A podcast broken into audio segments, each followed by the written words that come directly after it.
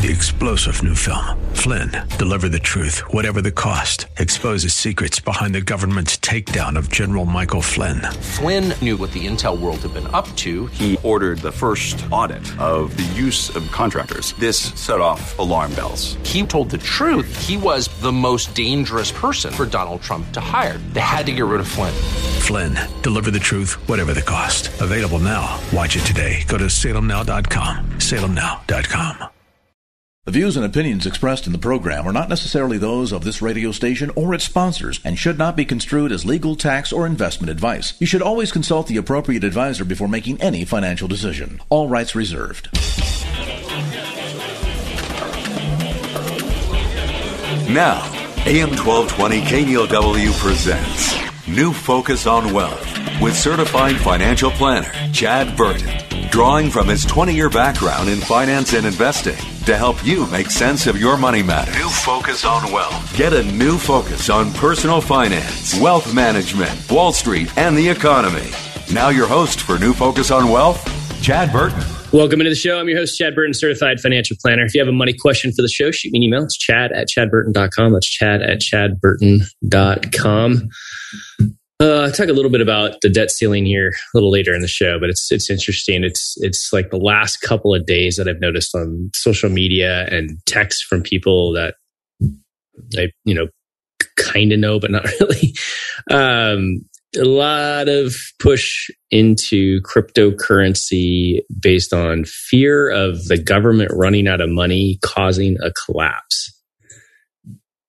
I, I mean, it's been 50 plus times that the debt ceiling has been raised. Um, Reagan did it like 18 times. I think Barack Obama did it like eight times. It, it's it's kind of a stupid issue. I talked about it yesterday on the show um, because we have we vote people into create a budget and then create a way to fund the budget, and then we've got this debt ceiling that creates another sticking point and of negotiation for people to get little things in their plan. I'm going to talk about one of the proposed changes to tax law that you know has passed the house but uh, you know i don't even know when the senate's going to vote on. I'm trying to was trying to find that. I was frantically googling um, but right now um, congress is you know stuck on this infrastructure plan and then you got to pay for it. And the infrastructure plan so far the what is likely going to come out is less than obviously the three and a half trillion that was originally proposed. Um, and part of this is just, you know, some of the people, both Democrats and Republicans, are like, okay, we got to be able to pay for this, guys. You know, we've, we've got to fix some things first. But a couple of, uh, one of my planners, a couple of clients have sent an article over to me um, out of the Wall Street Journal and people are acting like these proposals are passed already, and they're not. But we've been talking a lot on this show over the last two years about backdoor Roth IRAs and the mega backdoor Roth IRA. We even had a sound bit for the mega backdoor Roth IRA.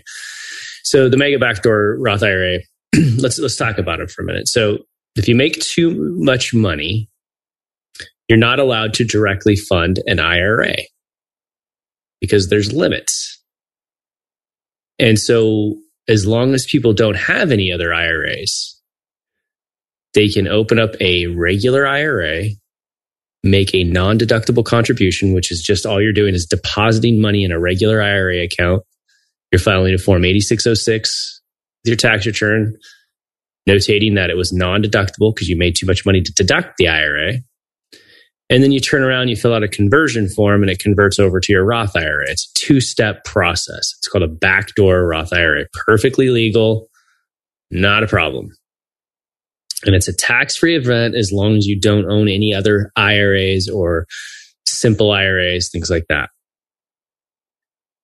And so that's one way people were saving extra money for retirement and or, or, are saving extra money for retirement. Then the mega backdoor Roth 401k that we've talked about over and over again. You just look at some of the old podcasts, go to you know iTunes and you focus on wealth, find it. You just go to the website chadburton.com.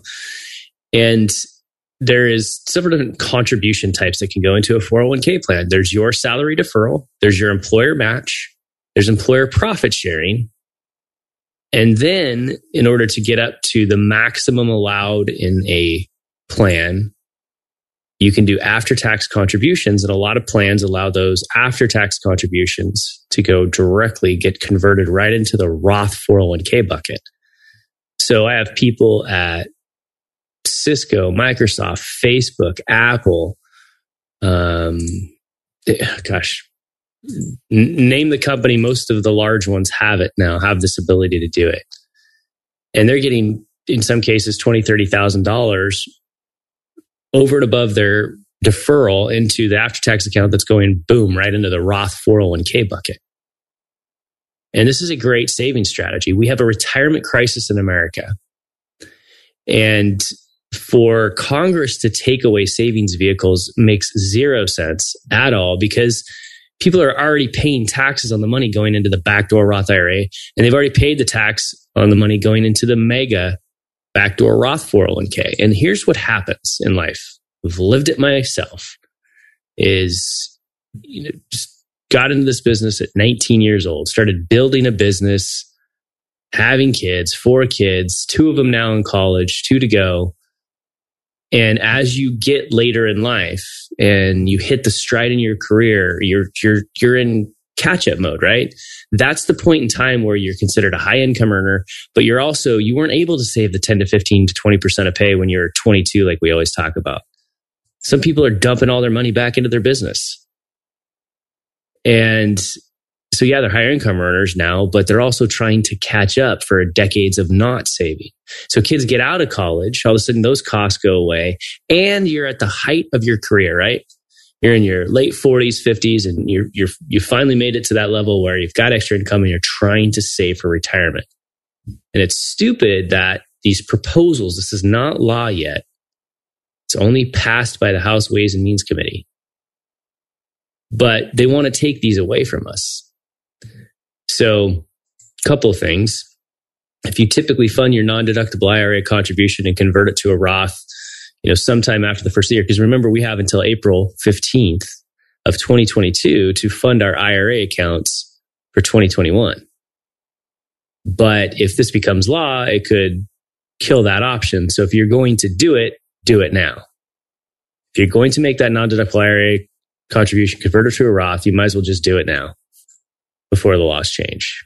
And if anybody's plugging money away into their after tax account into the 401k, the last I checked, most of our plans that we use, like Cisco, Microsoft, that 401ks allow for it, it just happens automatically. Um, the last I checked, our Apple clients had to actually call and do it manually. Um, uh, one person Intuit that has to turn in a form every time they want to do it. So they do it on a quarterly basis. Make sure that after tax money is converted to the Roth bucket before the end of the year. In case Congress is stupid enough to, to pass this. This doesn't help pay for anything now. It really doesn't. It's just attacking tax free accounts for the future of people that are typically funding it are a lot of times kind of behind and trying to catch up on saving. Um, the other thing uh, that I mentioned before, which again is not law, people, is this is not going to happen. These these two pieces could go away from a final tax plan, and the third piece that is attacking uh, Roth IRAs is a right now anybody, regardless of income level, if you want to pay taxes on your IRA money and move it to a Roth, you can do that. There's no income limits to do that. It's called an IRA to Roth conversion. I'm not talking about a backdoor anything. I'm talking about you have money in an IRA. If you want to pay taxes on it, move it over to a Roth, go for it. You can do it regardless of income. Um, but under this proposal, there's going to be a 10 year window where after December 31st, 2031, for those earning $400,000 or more, they, they won't have the ability to do that IRA to Roth conversion. So, what are some of the options then if, if this happens? We can go over some tax efficient investing steps that will just kind of have to go back to what we used to do prior to the backdoor Roth IRAs, prior to the backdoor mega Roth 401ks, and make sure people are investing very tax efficiently after they've maxed out their 401k. Most people can't even get enough money to max out their 401k. So what do you do after that? Congress politics, it seems messier than ever between so far a fiscal package coming out lower than what everybody wanted, when everybody expected. We've got a debt ceiling in the middle of it. We've got a tax package that's got all sorts of, you know, interesting things in it to say the least. And anybody know when they're going to vote on it? I mean, it's, I know the original target for the infrastructure package is like September 27th, I think it was. But anyways, we got to kind of deal with what's law. It, I I get all the time people email me asking about proposed regulation, and there's so much proposed regulation. I don't really deal with it unless it's looking like it's going to get passed. So if something just passes the House or the Senate, until it's about to come up for a vote in the other, you know, if it passes in the House until it's going to come up for a vote in the Senate, it's like you, you don't do any planning around it. It's silly. You'd have wasted lots of time over the last 20 years that I've been in the business. But um, we can go back and say, okay, on if this Roth thing happens, it's just a good way to educate on investing, anyways, because the best place to still save for most people, unless the funds and the fees are garbage in your 401k plan, is is in the 401k, right?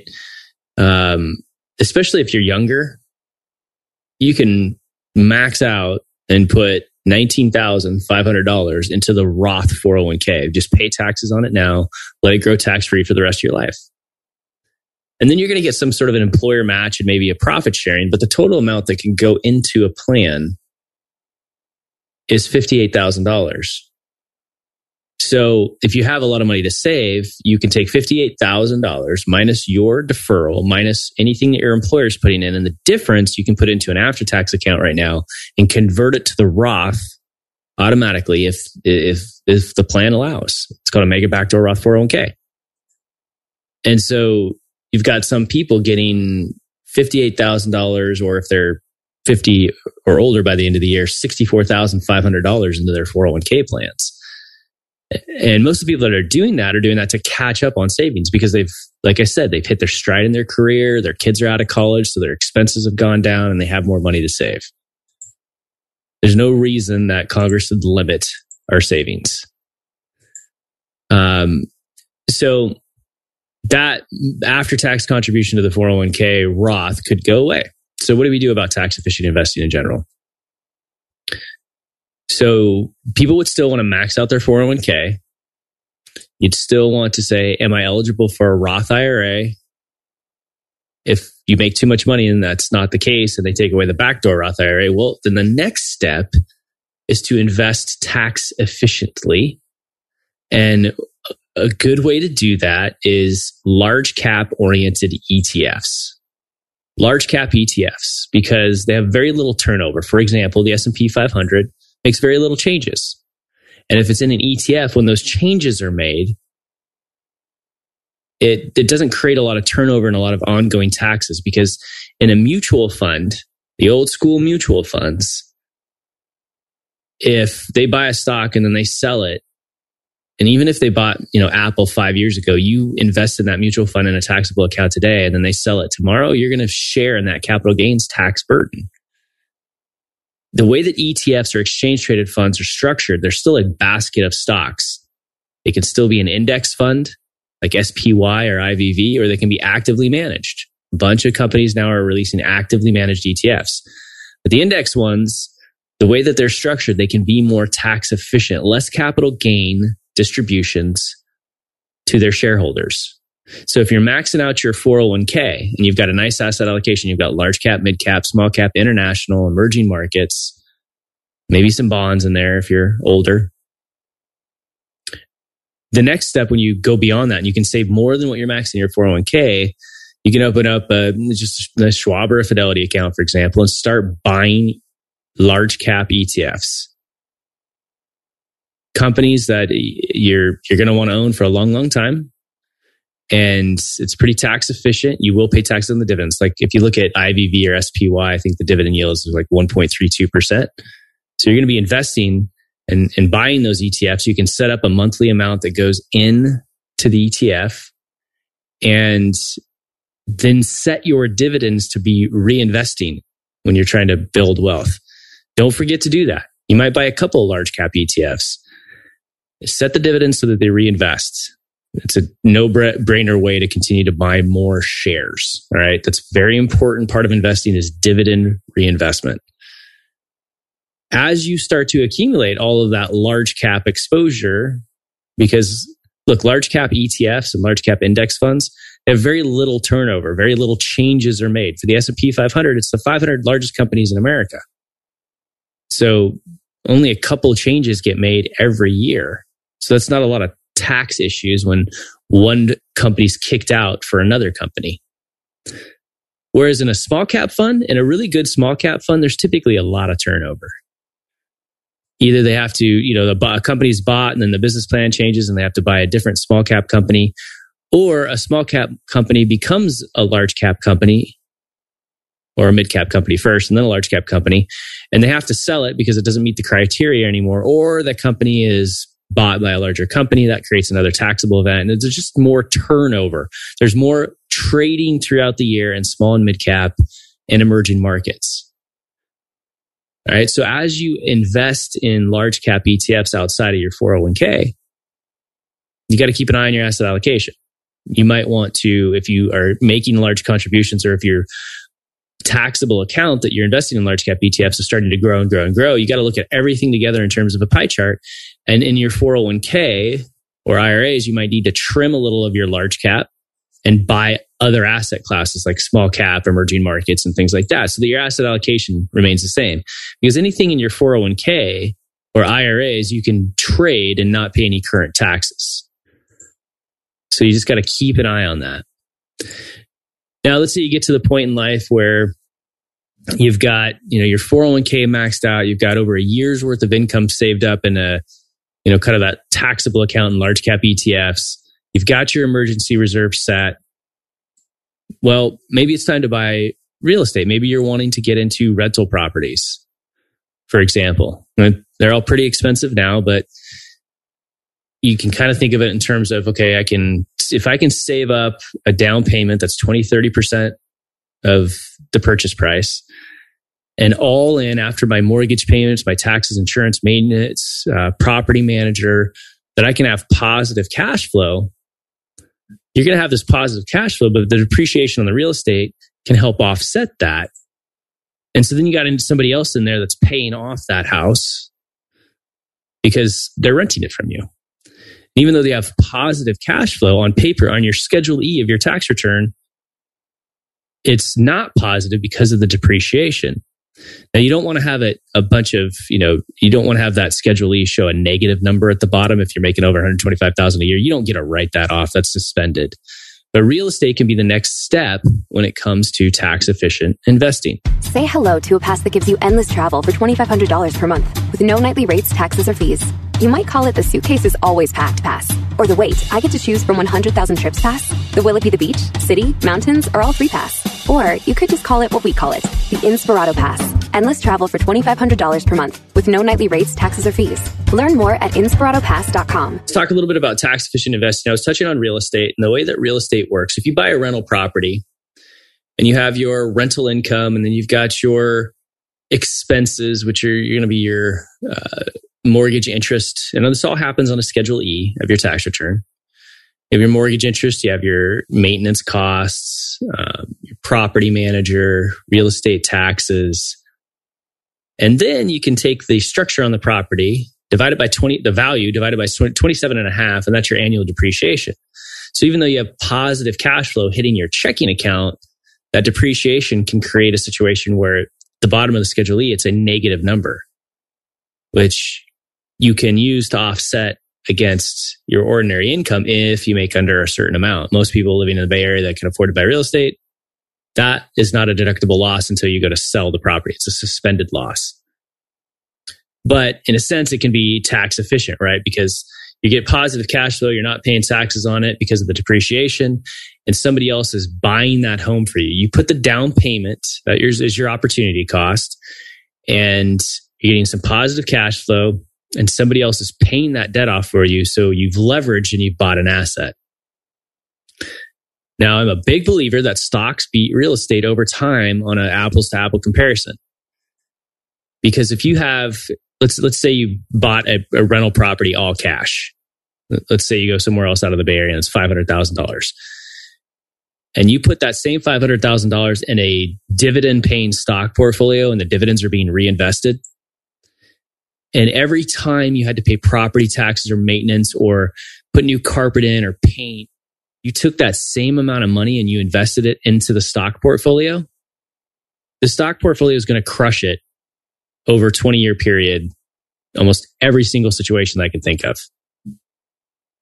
Now, where real estate keeps up with the market or and sometimes wins is because of the leverage, where you're putting a small amount down, you're using bank money to buy the property. So you're taking a small amount of money to get a large asset. Instead of putting $500,000 into that piece of real estate, you're putting 20% down or 100 grand and you're getting an asset of 500,000 that's growing in price. But there's a heck of a lot more risk and job and time and effort in it. For example, I've got a client that likes stocks better than real estate, but also has seven rental properties.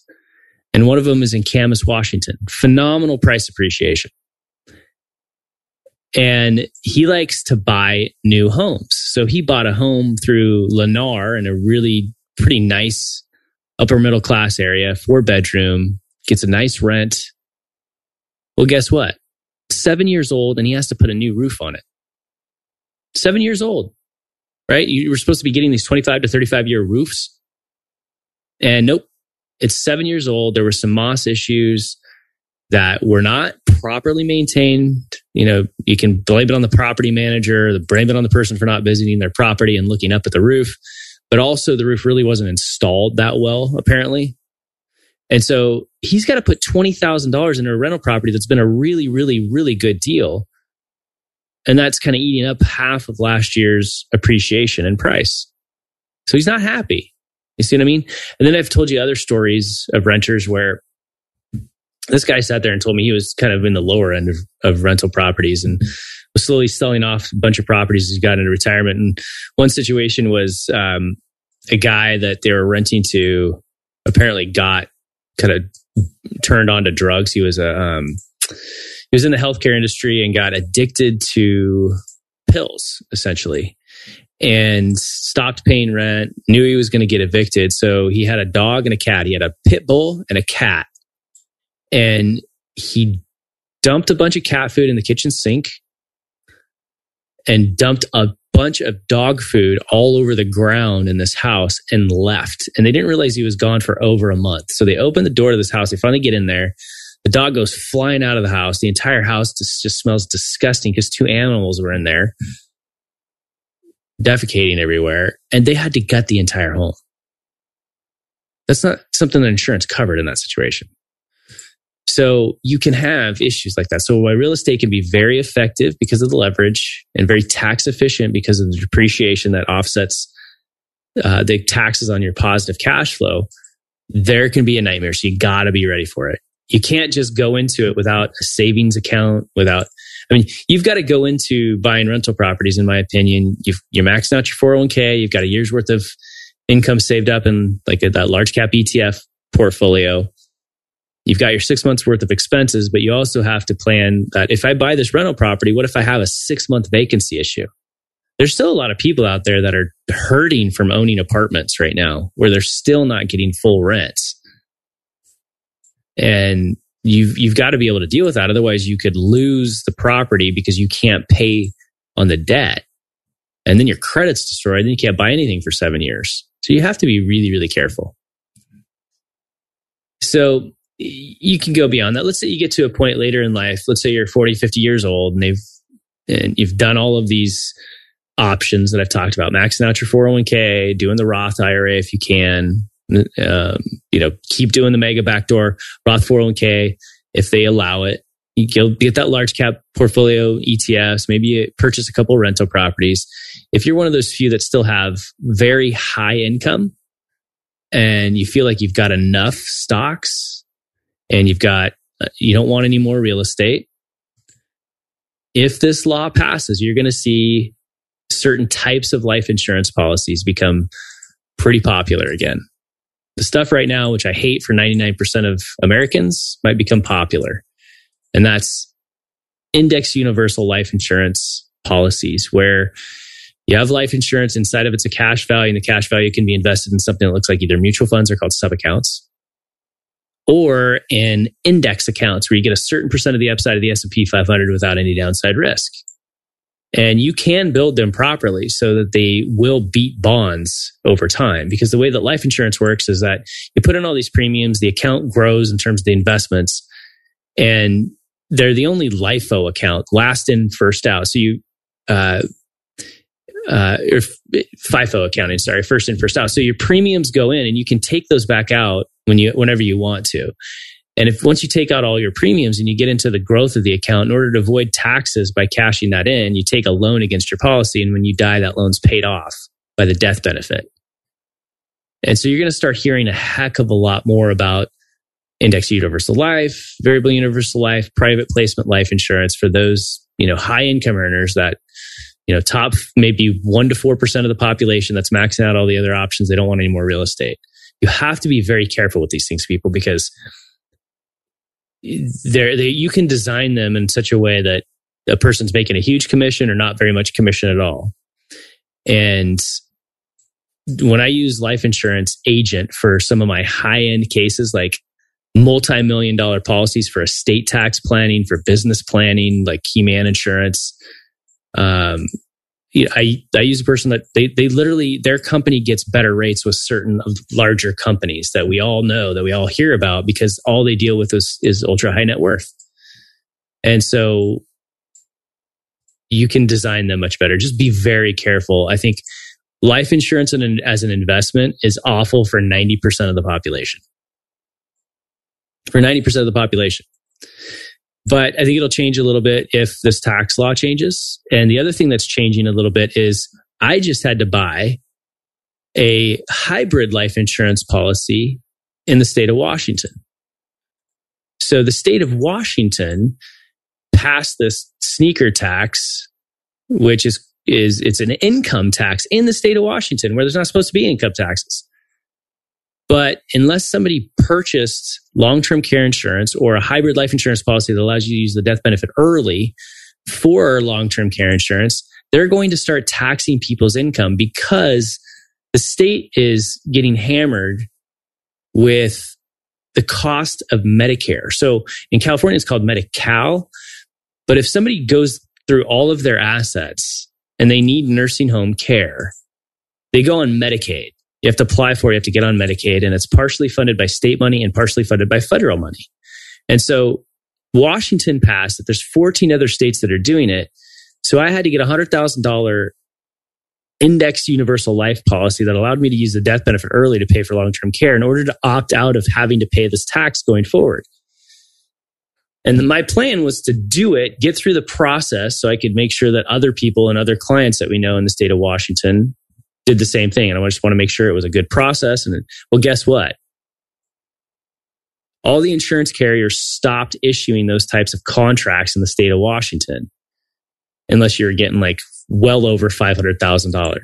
Really expensive policies. They're like, oh, no, we can't handle all these applications. We, we don't have the ability to underwrite this many people.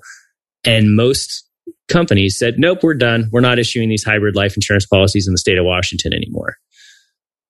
That's what happens. It's like, you know, the states try to enact something to get people to pay a tax or buy insurance, and the insurance companies are like, no, we can't handle that. Um, I do like those hybrid life policies, by the way, better than a traditional long term care insurance policy. So if you're 50, 60 years old, you're needing life insurance, you're worried about, you know, maybe your parents went into a long term care facility or needed home health care or assisted living and they didn't have a way to pay for it. I do like the type of life insurance policies if they're designed correctly, where you pay a premium, it builds up a cash value. And if you need the care for a nursing home, you can use the death benefit early while you're alive. But then if you don't ever need it, that death benefit just goes to your kids or your wife or your husband or whatever. So insurance industry will react to what Congress does here with infrastructure tax package. People are really worried about the debt ceiling. I think a lot of younger people are paying attention to this debt ceiling issue because it's being tied directly to cryptocurrency, Um, if you you know know any younger people that have a Robinhood or Coinbase account, I mean, there's you know we all heard about the Dogecoin. There's the Shiba Inu coin. Or, I mean, there's a cryptocurrency for almost everything now, and a lot of issues that I see. It's not as bad as it was last year or the year before, but a lot of people that hype the stuff on social media get a bunch of other people into it, and then they'll take some profits. Um, especially some of the influencers. I'm starting to hear cryptocurrency mentioned in hip hop songs pretty constantly. And uh, so, you know, the, the debt ceiling, people are looking, oh, better get into cryptocurrency. The, I've got somebody that I know that that's been into it for a while, you know, making calls now on the S&P 500 and inflation and, you know, a collapse as a result of the debt ceiling. Like, the debt ceiling's been raised like 50, 60 times in the last several presidencies. I mean, Reagan did it 18 times. Obama did it like eight times. It's, it's kind of a silly thing. Um, it does remind us to pay attention to the national debt, but our debt to, debt to GDP ratio and is not as bad as Japan. So we have some room. We just have to get, you know, some fiscal responsibility in there. But I don't see a collapse issue. I know that we always get these black swan events you know, we're all talking about the China issue of Evergrande and we're, we're talking about the debt ceiling and infrastructure packages. The stuff that causes the 20, 30% corrections that come every five to seven years are usually stuff we're not talking about. Usually comes out of left field. And you can get into a point where you can look at the market and say, oh, we've had this huge run up. We barely just had a 5% correction for the first time in like 11 months uh, it's easy to make the call at the top. Like I'm going to cash in and I'm going to get out because I think there's a correction coming. But there's two sides to that call. If you get out at the right time, you got to get back in at the right time. And that's the call that most people don't make because they feel like they got it right. And they're like, oh, I got to get the second part right too. Because look, if you would have got out in March April, of last year and you missed the correction, you might have been feeling like a genius just for a few months. And all of a sudden it took off flying past where we were. And the market ended up highly positive for the year. So a lot of people that felt smart in March and April felt real dumb by the end of the year because they were trying to time the market. And I've seen that through 28 years of my career. A lot of people, I mean, uh, we manage a lot of money at EP Wealth. Well over it almost it's like over 12 and a half billion dollars now might have approached 13 billion and so people think that you know people that invest money for a living are very active constantly trading stuff back and forth that's no no good money managers make subtle changes and they take a long time to make a, a decision and then it's asset allocation first and rebalancing and then individual security selection. That's the right way to do it. I've seen it over 28 years. I looked for the i looked for the you know, silver bullet, the gold bullet, whatever you want to talk about for years and years and years, trying to find more active managers that could outperform the market over the long run. And Morningstar just did an article I want you to, to, to look at too, because first of all, be very wary of people that are making you scared of the stock market, like this Kiyosaki article that I looked at that somebody sent me the other day uh, the Rich Dad Poor Dad. That's a great book to read, but from what I understand, most of it's made up, and really the guy makes a ton of money on. I don't know if he still does, but used to on on the seminar life. You know, having people pay to go to seminars, and then at the seminar, a bunch of other stuff is sold, like trading software.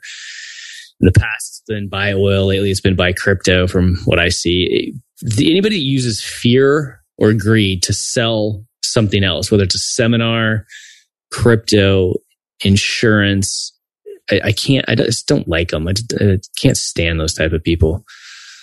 Um, I mean, there's there's people that try to get you to pull money out of your home to buy life insurance policies. You know, those investment style that we talked about. Total total mistake. Um, they, then they you know publish a book, which anybody can publish their own book, and they call it Missed Fortune, that kind of stuff look, I mean, Morningstar just did an article on this, and there's different tactical asset allocation funds out there. And in a tactical asset allocation funds, it does what investors, you know, think that you should be able to do, right? shift between asset classes and attempt to benefit from shorter term changes in market trends. Should be obvious, should be easy to do, right? You should be like uh, Elaine Garzarelli's bearish call before Black Monday in 1987. George Soros' successful bet against the British pound in 1992. John Paulson's short play on the U.S. housing market in 2006. If we're tuned into the markets, we should be able to do stuff like that and move in and out or get into the right asset class. Right? Shifting between asset classes in a major fashion has not led to a performance edge, according to this Morningstar article. In fact, tactical asset allocation funds have fallen behind more static asset allocation funds for every trailing period in this table that they show. You can check it out. They show three year, five year, 10 year, 15 year, and 20 year return. And these funds that claim tactical asset allocation with lots of shifts between whether asset classes or sectors are all in and are all out are way behind just typical balanced funds where they do a range of 50% to 70% in stocks that rebalance on an annual basis and continue to hold through good markets and bad markets. Most of them are garbage. Most of them are garbage. If you get sucked into this world of trading, like a lot of people have been, it's been easy for the last several years to buy anything and have it go up. Now we're in this pocket of speculation time and there's, there will be a big correction that causes a, a big shakeout, and the correction will happen first in that the, the very speculative types of assets and you know high flyer stocks that may have a lot of revenue but no profits.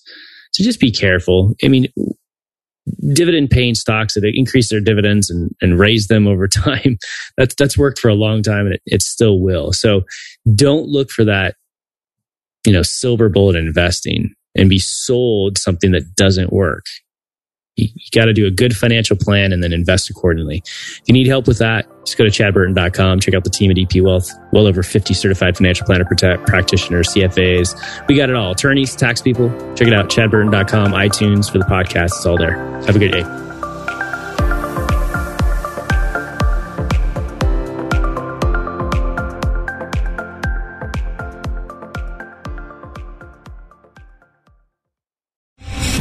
Star General Michael J. Flynn, head of the Pentagon Intelligence Agency, knew all the government's dirty secrets. He was one of the most respected generals in the military. Flynn knew what the intel world had been up to, he understood its funding. He ordered the first audit of the use of contractors. This set off alarm bells. The explosive new documentary, Flynn, Deliver the Truth, Whatever the Cost, uncovers the facts behind this scandal. Flynn told the truth. He was the most dangerous person for Donald Trump to hire. I find out the worst enemy that I'm going to face in my life is right here in America. They took my assessment and they wanted me to change it. And I was like, I'm not changing it. They had to get rid of Flynn with in depth interviews, archival footage, and never before seen personal records of the man behind the headlines. I just felt like I was drowning. Flynn, deliver the truth, whatever the cost. Available now. Watch it today. Go to salemnow.com. Salemnow.com.